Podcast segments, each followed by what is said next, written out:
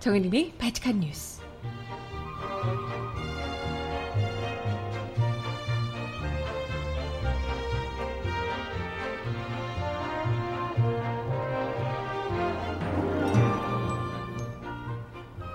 여러분 안녕하세요. 바칙한 뉴스 정혜림입니다. 자유한국당이 6.13 지방선거를 앞두고 본격적인 선거운동에 돌입했지만 냉담한 지역 분위기에 당혹해 하는 분위기입니다. 특히 각 지역의 지원 유세를 갈 때마다 이른바 자동차 경적 시위에 맞닥뜨린 홍준표 대표는 후보들의 홍준표 패싱까지 이어지자 급기야 일요일인 어제 일정을 모두 취소하기도 했습니다. 한편 자한당의 텃밭이자 이번 지방선거에서 가장 이슈가 되고 있는 지역 경상남도의 자한당 후보로 출마한 김태호 경남지사 후보가 과거 경남지사를 지냈던 2009년에 공시지가 1억 원의 땅을 14억에 사들이도록 만들었던 것으로 알려져 논란이 일고 있습니다. 6.13 지방선거 관련한 이야기 먼저 나눠보도록 할게요. 음악 듣고 옵니다. 장현주가 부르는 Something Special 첫 곡입니다. 신청곡 있으신 분 주세요.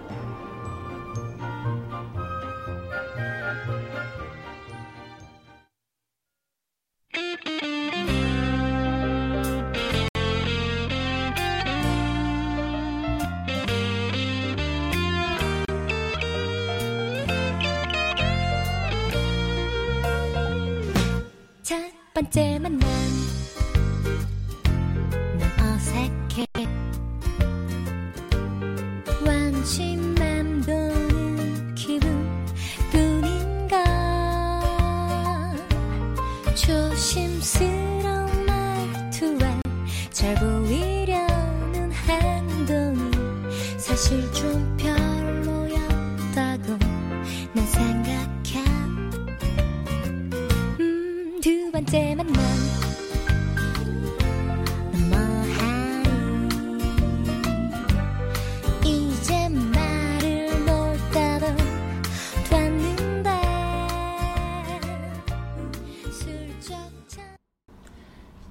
오랜만에 들어보는 장현주의 Something Special이었습니다.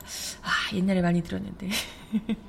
저가 매우 좋아했던 노래 중에 하나였는데, 좀 밝고 힘차게 또 월요일을 시작하고 싶어서 첫 곡으로 준비를 해봤습니다.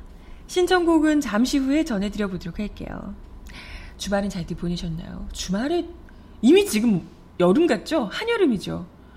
음, 주말에 이미 뭐 금요일에도 30도 이렇게 됐잖아요. 주말에도 내내 더웠고 오늘도 이번 주에도 30도를 계속 웃돈다고 합니다. 6월 초인데 지금 급히 막 선풍기 닦아내고 막 에어컨 청소하시고 이런 분들 참 많을 것 같습니다. 아, 또 이럴 때 되면 또 걱정돼요. 이게 에어컨 고치고 또 에어컨 청소하고 이런 수리 기사 분들 있잖아요. 이런 분들 갑자기 일이 많아지셔서 그것 때문에 거의 뭐 이분은 뭐 건당으로 돈 받고 뭐 이러시는 분들이 워낙 많으니까요. 대부분이 이것도 하시다가 또 날 더울 때 에어컨 고장 나고 너무 또 요즘 더우니까요. 하루 고장 나도 미칠 것 같잖아요. 집에 못 있고. 그러니까 뭐 이제 고장 난 그 당사자들은 고객들은 막 안달이 나는데 하루 종일 뛰어다니면서 또 위험천만한 서비스를 하고 계신 분들이 혹여라도 혹여라도 또 좀 위험하시지 않을까 이런 걱정이 또 내심 드네요. 이렇게 날씨가 더워지면 또 문득 그런 생각이 드는데 아무튼 다들 미리미리 뭐 에어컨이든 선풍기든 좀 일찍 일찍 점검을 하셔야 될 것 같고요. 근데 일찍도 아니다. 지금 이미 30도인데 뭐 이미 무슨 에어컨 이렇게 청소하고 이런 거 부르는 것도 이미 워낙 사람들이 많아서 지금 뭐 벌써 30도니까요. 이미 뭐 가득 찼다고 예약이 가득 찼다고 그러더라고요. 아, 아무튼 날씨가 벌써 이렇게 더워가지고 한 7월쯤 되면 막 40도까지 올라 36도, 37도 또 이렇게, 이렇게 되는 거 아닐까요? 무서워 진짜. 어우 어떻게 점점 대한민국이 그 동남아 날씨 같이 되어가는 것 같은 느낌이래. 아무튼 미리미리 다들 건강 잘 챙기시고요. 보양식들 알아서 알아서 잘 챙겨 드시고 그러셔야 될 것 같아요. 네, 오늘 이야기 함께 나눠볼게요. 지금 6.13 지방선거가, 어머, 오늘 4일이잖아요. 6월 14일이니까 열흘도 채 안 남은 상황입니다. 그러니까 얼마나 지금 후보들 입장에서는 마음이 조급하겠어요. 특히나 앞서고 있는 후보들 같은 경우에는 아, 빨리 그냥 선거했으면 좋겠다 싶겠지만 지금 뭐 한참 따라가야 되는 후보들 같은 경우에는 하루가 더 아쉽고 부족하고 이럴 것 같아요. 뭐 여러분들 계시는 지역들에서도 곳곳에서 선거 운동하는 거 많이 보셨을 텐데요. 저는 근데 저희 집 근처에서는 웬일로 뭐랄까요? 웬일로 1번 후보들이 굉장히 많고 1번 후보들이 유세하는 건 굉장히 많이 봤어요. 근데 2번 후보들이 유세하는 걸 거의 못 봤어요. 왜일까? 버렸나? 그래도 우리 지, 제, 저, 제가 사는 지역은 원래 자유한국당 텃밭인데 요즘에는 근데 저희 이쪽에서도 이 자유한국당이 지고 뭐 근소한 차긴 하지만 1번 후보가 이기고 있다고 하더라고요. 놀랍게도. 그래서 아, 좀 우리도 이게 우리 지역에서도 투표의 참맛을 느낄 수 있는 것인가 이런 좀 기대를 하고 있는데 이번 지방선거에서 어때 뭐 어쩐지 그래서 그러면 더 열심히 나와서 유세를 해야 되는 거 아닌가 어쩐가 싶은데 아무튼 뭐 오늘 아침에도 저희 지하철 내려가는데 1번 후보가 이렇게 막 유세를 하고 계시길래 명함을 또 친절하게 바빠 아침에 출근할 때 엄청 바쁘잖아요 정신이 없는데 막 엄청 급하게 가다가 명함 주시는데 중간에 딱 스탑을 해서 명함 딱 받고 아유 화이팅입니다. 이렇게 하고 화이팅 힘내세요 이러면서 내려갔었어요. 네, 그랬습니다. 저 그분은 뭐 저를 모르시겠지만 힘내시라고 하고 해드리고 갔어요. 매우 좋아하시더라고요. 네, 힘내시길 바라며. 아, 저희 쪽은 진보정당 후보들도 거의 없는 상황이라서 민주진보 진영이라고 할 수 있는 후보가 그렇게 많지 않습니다. 무슨 대한애국당 뭐 이런 류가 굉장히 많아가지고요. 어, 막, 선거 공보 온 거 보고 깜짝 놀랐잖아요. 선거 공보에 대한애국당이라는 후보가 북진 통일을 자기 공약으로 북진 통일을 했다니까요. 북진 통일을 걸어둔 거예요. 대한애국당 후보가 저 깜짝 놀라고 뭐 전쟁하자는 건가. 너무 깜짝 놀라가지고 이런 얘기를 아직도 하는 사람이 있구나. 그것도 선거 공보물에다가 북진 통일하자고. 그거를 이렇게 써놓은 분이 있더라니까요. 나 너무 깜짝 놀라가지고. 네, 아무튼 그런 선거 공보물을 보면 뭐 기함을 하며 이런 사람들은 이거야말로 진짜 잡혀가야 되는 사람 아닌가 싶을 정도 너무 놀랐던 전쟁을 부추기는 전쟁을 막 부추기고 다 같이 죽자고 미루는 건데 진짜 너무 무시무시하더라고요. 아무튼 네 원래는 저희가 꼴보수 지역 꼴보수 지역이라고 그러시는데 꼴보수 지역일까 뭐 어쨌든 거의 이제 바뀌지 않았던 지역인데 늘 여기는 뭐 그냥 자유한국당이 깃발 꽂으면 당선되던 그런 지역이었는데요. 지난 대선 때부터 약간 근데 조금씩 조금씩 그래도 이게 투표율 격차가 좀 줄어든다 이런 느낌이 있었는데 지난 대선 때 문재인 후보가 더 많이 나온 거 보고 진짜 깜짝 놀랐거든요. 어머, 뭔가 우리 지역에도 되는 거 아니야? 이러면서 기대를 했는데 아니야 다를까 이번 지방선거에 지금 뭐 대봐야 알겠지만 구청장이며 뭐 이런 거 있잖아요 구의원 뭐 이런 데서도 어 그래도 지금 여론조사에서는 1번 후보가 앞서고 있는 것으로 자한당 후보가 지고 있는 것으로 나타나서 뭐 웬일이야. 그래서 깜짝 놀랐던 기억이 나네요. 아무튼 뭐, 뭐 어떻게 될지 몰라요. 이렇게 저희는 아직까지 지금 오차범위 안인 듯해서 어떻게 될지는 모르겠지만 또 shy 보수들 이런 사람들이 있을 수 있고 shy 보수들이 많지 않겠냐 이런 얘기들이 있더라고요. 지금 워낙 여론조사에서 자유한국당 지지율이 워낙 또 낮게 나오기 때문에 shy 보수가 숨어 있는 표들이 많을 것이다 이런 얘기들도 있어서 끝까지 긴장감을 늦출 수는 없을 듯합니다. 이럴 때일수록 더더욱이 좀 제대로 활약을 해줬으면 하는 분이 바로 홍준표 대표인데.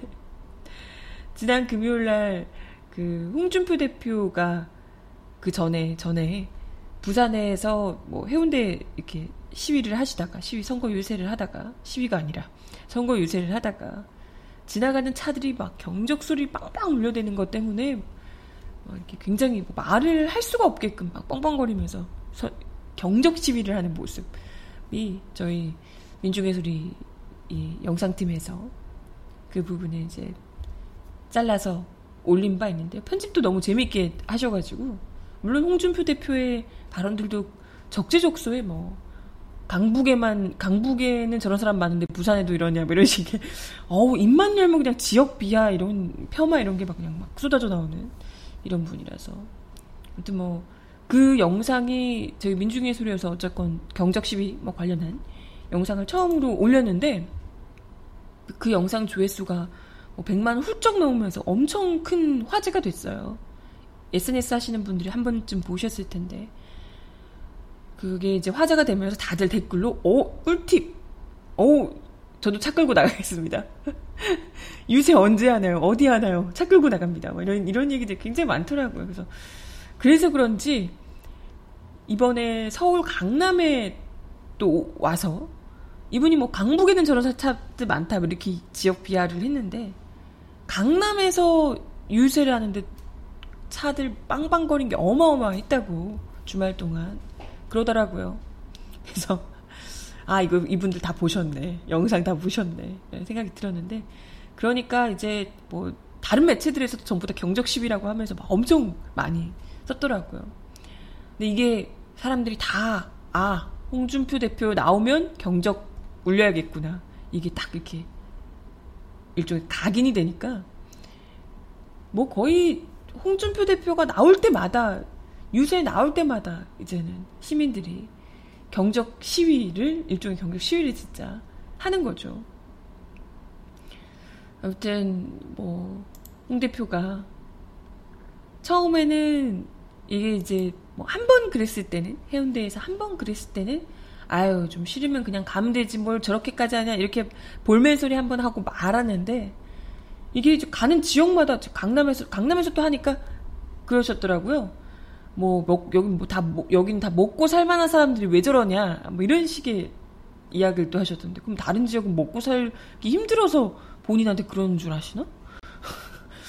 참, 네, 뭐 어쨌든 임마누엘 이렇게 지역 비하 발언을 하셨는데 근데 뭐 이러다 보니까 선거 유세를 할 수가 없는 거잖아요. 돌아다니면서 막 얘기를 해야 되는데 얘기를 하는 소리를 경적으로 다 눌러버리고 여기 뭐 경적 소리 막 들리니까 이 너무 시끄럽고 이러니까 또 사람들이 싫어하고 뭐 이렇게 되다 보니까 굉장히 좀 당혹스러움을 금치 못하는 분위기입니다. 거기다가 가뜩이나 이제 홍준표 대표가 계속 이런 분위기니까 지역 후보들도 사실 당 대표긴 하지만 와주는 게 너무 싫겠죠. 가뜩이나 어떻게든 좀 자유한국당의 그 색깔을 좀 벗어보려고 빨간색 말고 흰색 옷 입고 뭐 이러잖아요. 어떻게든 좀 선긋기를 해보려고 노력하는데 홍준표 대표 와가지고 경적 시위까지 뭐 이중고를 이렇게 얻게 되면 이 후보들 입장에서도 굉장히 곤혹스러울 수밖에 없을 겁니다. 그러다 보니까 뭐 홍준표 대표가 급기야는 원래 일요일 일요일에 충북 제천 단양 지역을 방문해서 지원 유세에 나설 예정이었다고 합니다. 그런데 이 일정을 일요일 일정을 모두 취소한 것으로 알려졌어요. 그래서 뭐 글쎄 선거 지원 업무 라고만 공지를 했다고 하는데요. 이날 서울 강세구에서 이 김성태 원내대표 같은 경우에는 지원 유세를 했다고 하는데요. 원내대표는 이렇게 지원 유세를 하는데 당 대표가 그죠 이건 뭐 명백히 이러한 지원 유세며 지역 후보들이 계속해서 좀 유세장에 오면 대표가 왔는데 후보는 안 나타나고 딴 데 가고 이러는 모습들이 계속해서 자기도 이제 겪으니까 그, 그, 뭐랄까요. 이제 홍준표 패싱을 어떻게 당사자가 모르겠어요. 한두 번도 아니고. 아닌 척 하지만 굉장히 불쾌할 수밖에 없을 거고, 불편할 겁니다. 그러다 보니까 아마도 이제 뭐 이렇게 급기야는 선거 운동을 가장 열심히 해야 되는 이 주말에 대표가, 당대표가. 원래는요, 이런 선거하면 당대표들이 정말 제일 바쁘잖아요. 선거 지원이. 왜냐면 뭐, 사실 이런 지역 후보도 국회의원 선거도 아니고 지방선거 같은 경우에는 후보들이 국민들이 잘 모르잖아요. 어떤 사람인지. 그러니까 다 무슨 대통령, 뭐, 당 대표, 뭐 이런 사람들하고 같이 찍은 사진, 유명한 사람들이랑 같이 찍은 사진 이런 걸 막 걸어 놓는 거잖아요. 자기의 좀 인지도를 높이기 위해서. 네, 그렇기 때문에 당대표가 우리 지역에 와주는 게 너무 중요한 거죠. 이 사람이 당, 유명한 당대표가 나하고 같이 서서 친한 척 하면서 막 손도 잡아주고 우리 누구 후보 뽑아주세요. 이렇게 하면 좋으니까. 그래서 당대표를 저마다 여기도 한번 와달라 저기도 한번 와달라. 해서 막 정말 가장 바쁘게 돌아다니는 게 바로 선거 때 당 대표인데 이거 뭐 다들 오지 말라고. 경적 시민하고 뭐 당에서도 당 안에서도 그러니까 오지 마시라고. 막 그러는 거니까. 얼마나 좀 홍준표 대표가 아, 좀 불편했을까 이런 생각이 듭니다. 아무튼 뭐 네, 이런 국민들의 민심을 어떻게 보면 홍준표 대표가 계속해서 뭐 약간 좀 어찌됐건 말도 안 되는 얘기를 계속해서 하셨던 거잖아요. 지금 이런 상황에서도 뭐 아홉 곳 지역에서 박에 승리할 수 있다. 그리고 지금 숨어 있는 표가 너무 많기 때문에 진짜 민심은 선거 때 드러날 것이다. 분명히 자기들도 이길 것이다. 이런 류의 이야기를 뭐 너무 자신만만하게 하셔가지고, 예, 좀 그랬는데, 진짜 모르실까? 이런 생각을 했는데, 이번 기회, 이번 이 경적 시위를 보면서 확실하게 깨닫게 되지 않았을까? 이런 생각을 하게 됩니다. 아무튼 이 경적 시위라는 게 경적 소리가 굉장히 거슬리는 소리잖아요, 사실. 이게 그냥 있는, 그냥 이렇게 길 가던 사람들이 갑자기 막 이렇게 울리면 굉장히 불편해하고 막 싸움이 날 수도 있고 그럴 수 있어요. 그런데 이런 경적 시위를 한다는 것은 그걸 용인해주는 사람들의 심리가, 오! 옛날에 우리 이런 민주화 운동 이럴 때 경적 시위 5.18뭐 이럴 때 경적 시위하고 이랬던 것들이 다 차에 있지 않은 경적을 울리지 않는 사람들도 그것에 대부분이 공감을 하고 응원을 보내고 이런 게 있는 거잖아요. 그러한 좀 정서적 서로 서로 이해를 해주는 정서적 기반이 있을 때 가능한 거라는 거잖아요. 그런데 홍 대표의 유세 때마다 이런 시위가 벌어졌다는 게 어떤 의미인지를 홍준표 대표 자유한국당에 대한 거부가 그만큼 뿌리 깊고 지금 굉장히 넓게 포진돼 있다라는 것을 본인이 스스로가 좀 이해, 이제는 조금 인정을 하셔야 될 때가 아닌가 이런 생각을 하게 됩니다. 아무튼 뭐 홍준표가 더 이상 유세에 나서, 나서지 않겠다고 이야기를 하신 게 글쎄 끝까지 그렇게 될까 어쩔까 모르겠는데요. 아쉬운데 우리 지금 영상팀 기자들도 굉장히 실망하고 있어요. 아 홍준표 나와야 되는데 홍 대표님 나오셔야 영상 편집하기 재밌는 게 많은데 너무 아쉬워하고 있습니다. 저도 개인적으로 홍준표 대표가 더 열심히 다녀줬으면 바람이 뜨는데 계속 이제 패싱 당하다 보니까 본인이 아예 그냥 결국은 뭐 국민 국민에게 미움을 받아서 선거 유세에 나서지 못하는 이런 참 희한한 경우 사상 초유의 사태가 벌어지게 됐습니다. 이런 상황에서도 홍준표 대표는 그닥 뭐 말은 뭐 본인이 진짜 모를지 어쩔지 모르겠지만 말은 일단 그렇게 하시더라고요. 뭐 페이스북에서 그런 이야기를 하셨더라고요. 일부 광역 후보들이 이번 선거를 지역 인물 대결로 지역 인물 대결로 몰고 가는 게 좋겠다고 합니다. 내가 유세에 나서니 문재인 홍준표의 문홍 대결로 고착화가 되고 지금은 문 대통령 세상인데 문홍 대결로는 선거에 이길 수 없고 민주당 후보로는 후보는 북풍으로 선거를 치르려고 하면서 문 대통령 뒤에 숨어버리기 때문에 이번 선거가 깜깜이 선거가 된다는 것이다. 그래서 일부 후보들 의견이 타당하다는 판단이 들어 그분들의 의견을 받아들여 내일부터 나는 유세에 나서지 않기로 했습니다.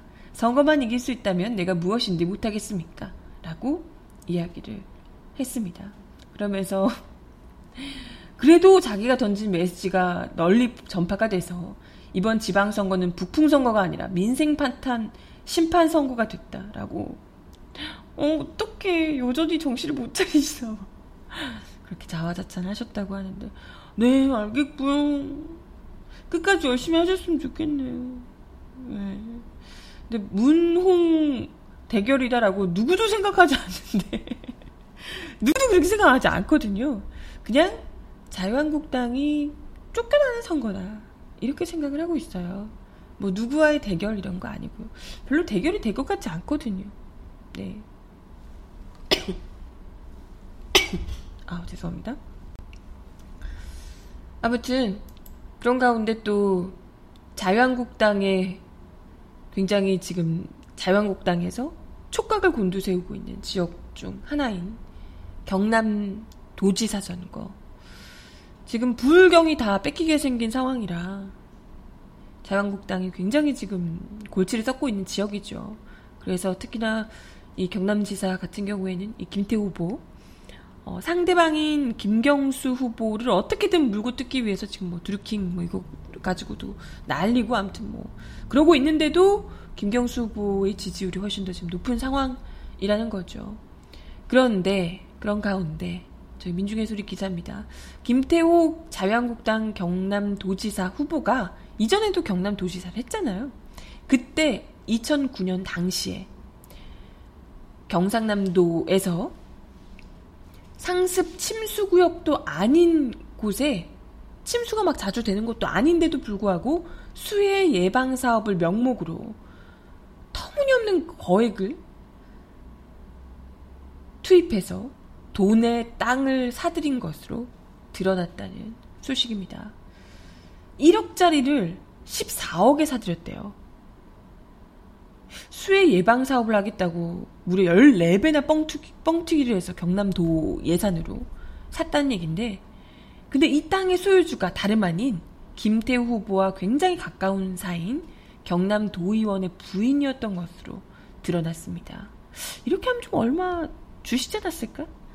이들 간에 부적절한 거래가 있었던 거 아니냐 이런 의혹이 의혹이 제기되고 있다고 하네요. 참 가지가지. 네. 같은 경남도 예산을 아주 알차게 이게 자칫하면 또 뇌물수수권이 또 될 수 있는 부분이라 아니 내가 가진 땅이 14배가 부풀려져서 공시지가보다 14배가 부풀려져서 땅값을 그렇게 누군가에게 판다는 건 거의 뭐 사기 아니에요? 그 정도면? 사기이거나 아니면 뭔가 그죠? 이해관계가 있거나 이것밖에 되지 않을 듯 한데요.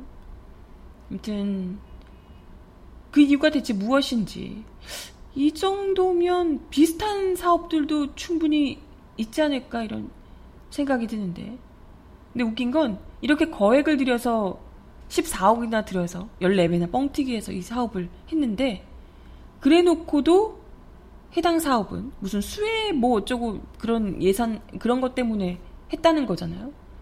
그런데 이 사업조차 일부 제방만 쌓고 종교, 종료가 됐다고 합니다. 14억을 들여놓고 제대로 뭔가 하지도 않았다는 거예요. 그러니 경상남도 상습 침수 개선 사업 명목으로 거액을 들여서 하천 내 부지를 대체 왜 사들였는지 그 배경을 둘러싸고 의문이 제기되고 있다는 소식이네요. 아무튼 경남도가 이 문제 땅을 매입할 당시에 그 김도의원 땅 주인의 남편인 김도의원이 도의회에서 수해 관련 사업 예산을 심의하는 건설소방위원회 소속이었다고 하네요. 야, 진짜 알차다 알차.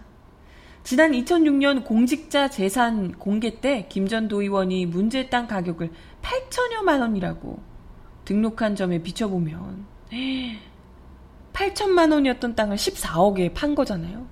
어마어마한 차익을 남겼을 텐데 이 사업을 최종 결제한 당사자가 바로 김태우 후보. 그때 당시 김태우 도지사기 때문에 이분과 과연 어떠한 부적절한 뒷거래가 있었을까 의심을 할 수밖에 없는 대목입니다.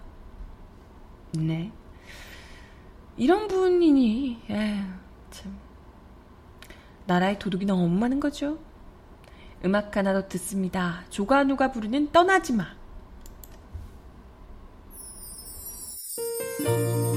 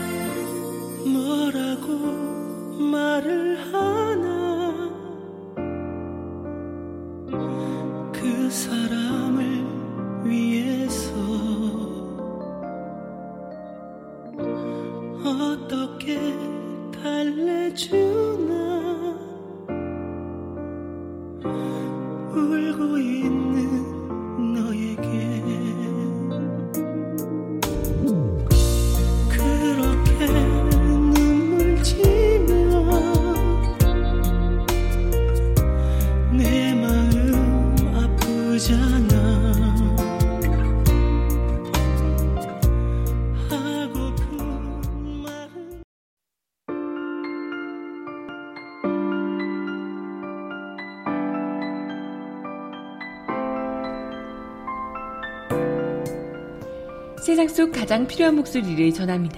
여기 곧 우리가, 우리가 있어요.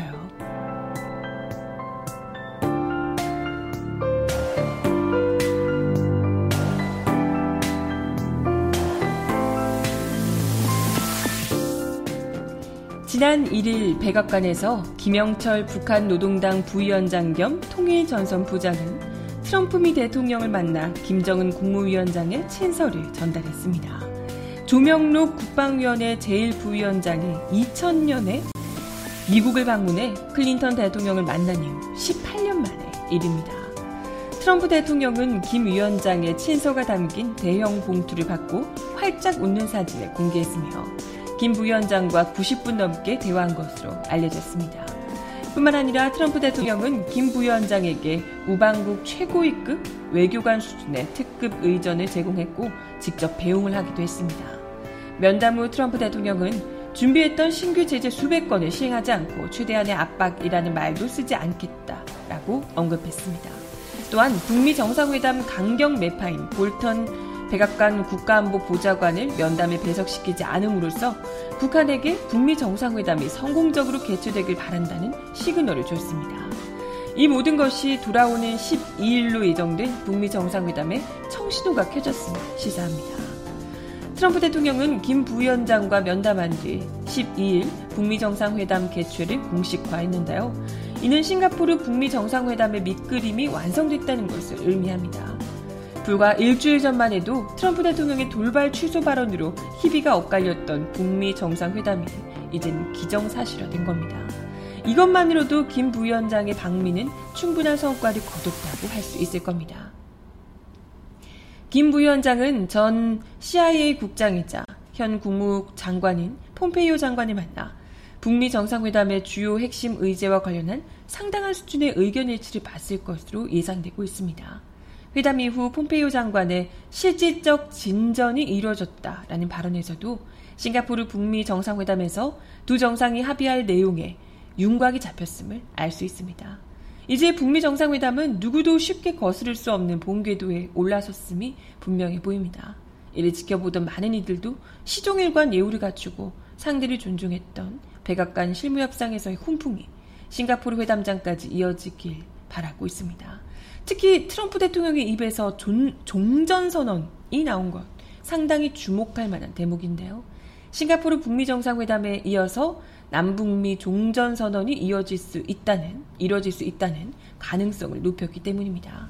북미 두 정상 간의 회담으로 그치지 않고 문재인 대통령이 싱가포르로 건너가서 회담에 합류하여 남북미 3자가 종전 선언을 하는 형식이 갖춰진다면 더할 나위가 없을 겁니다.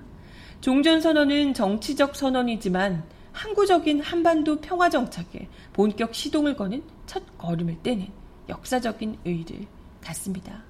지구상 유일한 분단 국가로 65년을 휴전 상태를 완전히 종식시키고 평화협정 체결로 가는 것이 종전선언으로 열리는 거죠.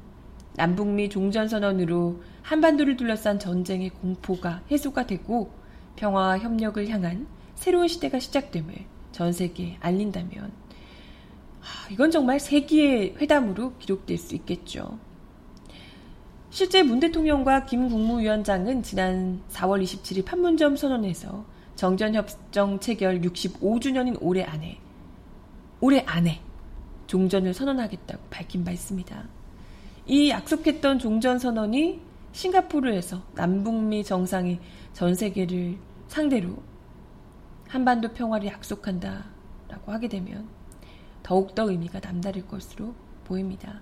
하지만 북미 정상회담의 이 변수가 아직도 존재합니다. 마냥 안심할 수는 없다는 얘기죠. 특히 트럼프 대통령이 대북 강경파 미국 내 대북 강경파들의 반란을 이겨낼 수 있을지 이게 가장 중요한 부분이고요. 트럼프 대통령은 김 부위원장을 백악관에서 배웅한 후 기자회견에서 성공적인 절차의 시작이다라고 강조했습니다.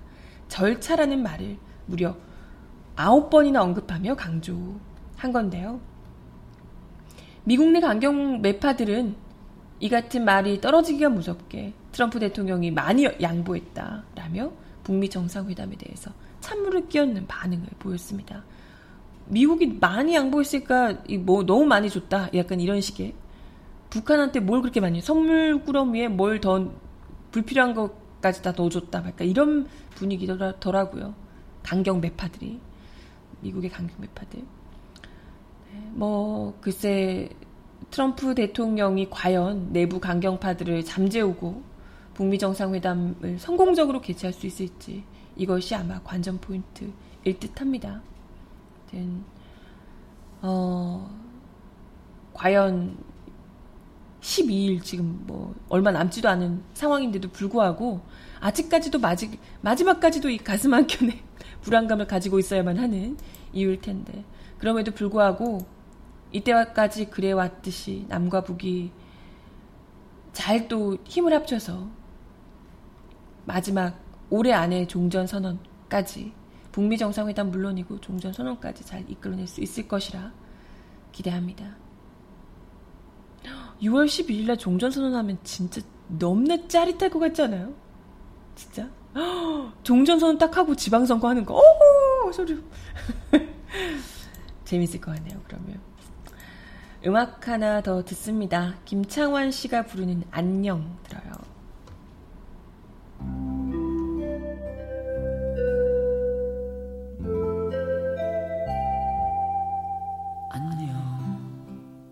귀여운 내 친구야 멀리 백고동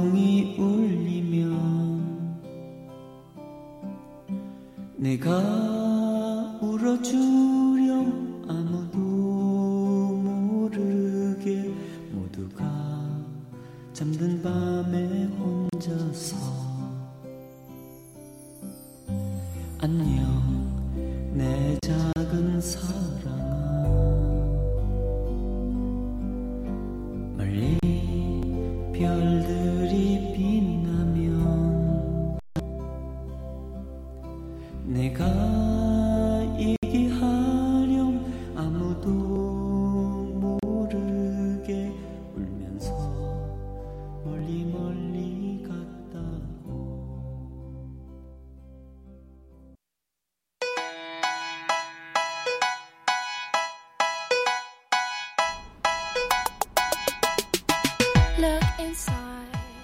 이 사람 왜 이럴까요? Cause we're so uninspired, so sick and tired of all the hatred you harbor. 양승태 사법부와 박근혜 정부의 재판 뒷거래 논란의 중심에 2015년 7월 27일 작성된 현안 관련 말씀 자료가 있죠. 사법부가 박근혜 정부 첫 해부터 대통령의 국정 운영에 적극적으로 협조해 왔다는 점을 알아달라는 취지의 문건인데요. 검찰 수사가 본격화하면 양승태 전 대법원장을 궁지로 몰아넣을 가능성이 큰 핵심 물증이기도 합니다. 그런데 양 전 대법원장이 지난 1일 기자회견에서 청와대 오찬 회동을 앞두고 만들어졌던 이 말씀 자료를 봤지만 기억은 안 난다라는 취지로 얼버무렸다고 하네요. 그런 말씀 자료는 신년 할애식 등 행사가 있을 때마다 준다. 청와대와 좋은 분위기를 만들려는 덕담용, 화제거리 자료를 한 번 보고 버리지 외우고 있겠느냐. 라고 이야기를 했답니다. 하지만 법원 안팎에서는 재판 독립 원칙을 40여 년 금과옥주로 삼아왔다라고 했던 양전 대법원장이 최고 법원 판결을 상고법원 도입의 흥정 소재로 삼아 대화를 나누라는 말씀 자료를 덕담용이라고 용인한 것 자체가 상식적이지 않다는 지적입니다. 한 법조인은 지난 3일 참모 조직에서 작성하는 말씀 자료는 기본적으로 그걸 쓰는 사람 양승태의 평소 철학을 담고 있다. 사안이 동일하다고 박근혜 대통령 말씀 자료를 문재인 대통령이 쓸 수는 없지 않냐라고 이야기를 했습니다. 당시 법원행정처가 상식 밖 보고서를 올려도 통용되는 분위기였다는 점을 꼬집은 셈이죠. 그는요, 대법원장이라면 저런 말씀 자료를 작성, 보고한 사람을 문책하고 인사조처를 하는 것이 정상이다. 라고 지적했습니다. 또 다른 법조인은 설령 실제 실행이 되지 않았더라도 재판 독립을 흔드는 예비 음모 수준의 보고를 받고도 아무런 조치를 하지 않는다면 그런 대법원장이 세상에 어디 있겠냐라고 비판했습니다. 다 양승태 대법원장의 의도 하에 있었다는 얘기겠죠. 말씀 자료 문건은 당시 임종헌 법원행정처 기획조정실장의 지시로 작성이 된 것으로 알려지고 있고요. 청와대 오찬회동 다음 날인 2015년 8월 7일 임 전 실장은 행정처 기조실장에서 행정처 차장으로 승진을 했습니다. 잘했다는 얘기죠. 말씀 자료가 워낙 흔해서 기억이 나지 않는다는 양전 대법원장의 해명도 물타기라는 지적이 나옵니다. 당시 대법 당시 법원 행정처는 대법원장과 대통령의 청와대 오찬 회동을 상고법원 도입의 분수령으로 보고 전략 문건을 집중적으로 생산하는 등 총력전을 펴고 있던 상태였다고 하네요. 이걸 그냥 아주 목숨을 걸었던 상황이라는 거죠. 양전 대법원장 역시 오찬에서 장시간 상고법원 도입을 설명했다가 배석한 우병우 민정수석에게 지청구를 들었어. 아, 너무 말 많이 하신다. 이렇게 한 소리를 들었을 정도라고 하죠. 양전 대법원장이 기자회견에서 말씀자료 문건이 보고됐다는 점을 사실상 인정하면서 사법행정권 남용 의혹 관련 특별조사단의 부실 결론도 도마 위에 올랐습니다. 특조단은 지난 4월 24일 양전 대법원장을 상대로 대통령과의 오찬에서 나눈 대화 등을 확인하려 했지만 양전 대법원이 본장이 이를 거부했고요. 그러나 특조단은 지난달 25일 공개한 조사 보고서에서 이 문건이 대법원장과 법원 행정처장에게 보고됐다고 볼 만한 사정은 없다. 라고 결론 내린 바 있습니다. 셀프 조사가 뭐 그렇죠. 그럴 줄 알았잖아요. 본인이 모르겠다 하면 아유 모르시는군요. 하고 아우 그 기억이 안 나시는군요. 하고 말아주는 게 또 셀프 조사 아니겠습니까? 이러니 제대로 된 검찰 조사 뭐 안 되면 국정조사나 특검까지도 해야 한다. 이런 이야기가 나오는 겁니다. 마지막 곡이 될 것 같은 느낌이죠? 네. 마지막 곡으로는요, 우리 또, 제가 좋아하는 걸그룹이기도 한데, 많은 분들이 최근에 또 더 많이 좋아하게 된 걸그룹, 레드벨벳의 노래, 빨간 맛을 마지막 곡으로 전해드리면서 인사를 드릴까요? 무지개 빈 문을 열어 너의 세상은 짜릿해 멋있어 음. 태양보다 빨간 네 사랑의 색깔 내가 까줄래 내 멋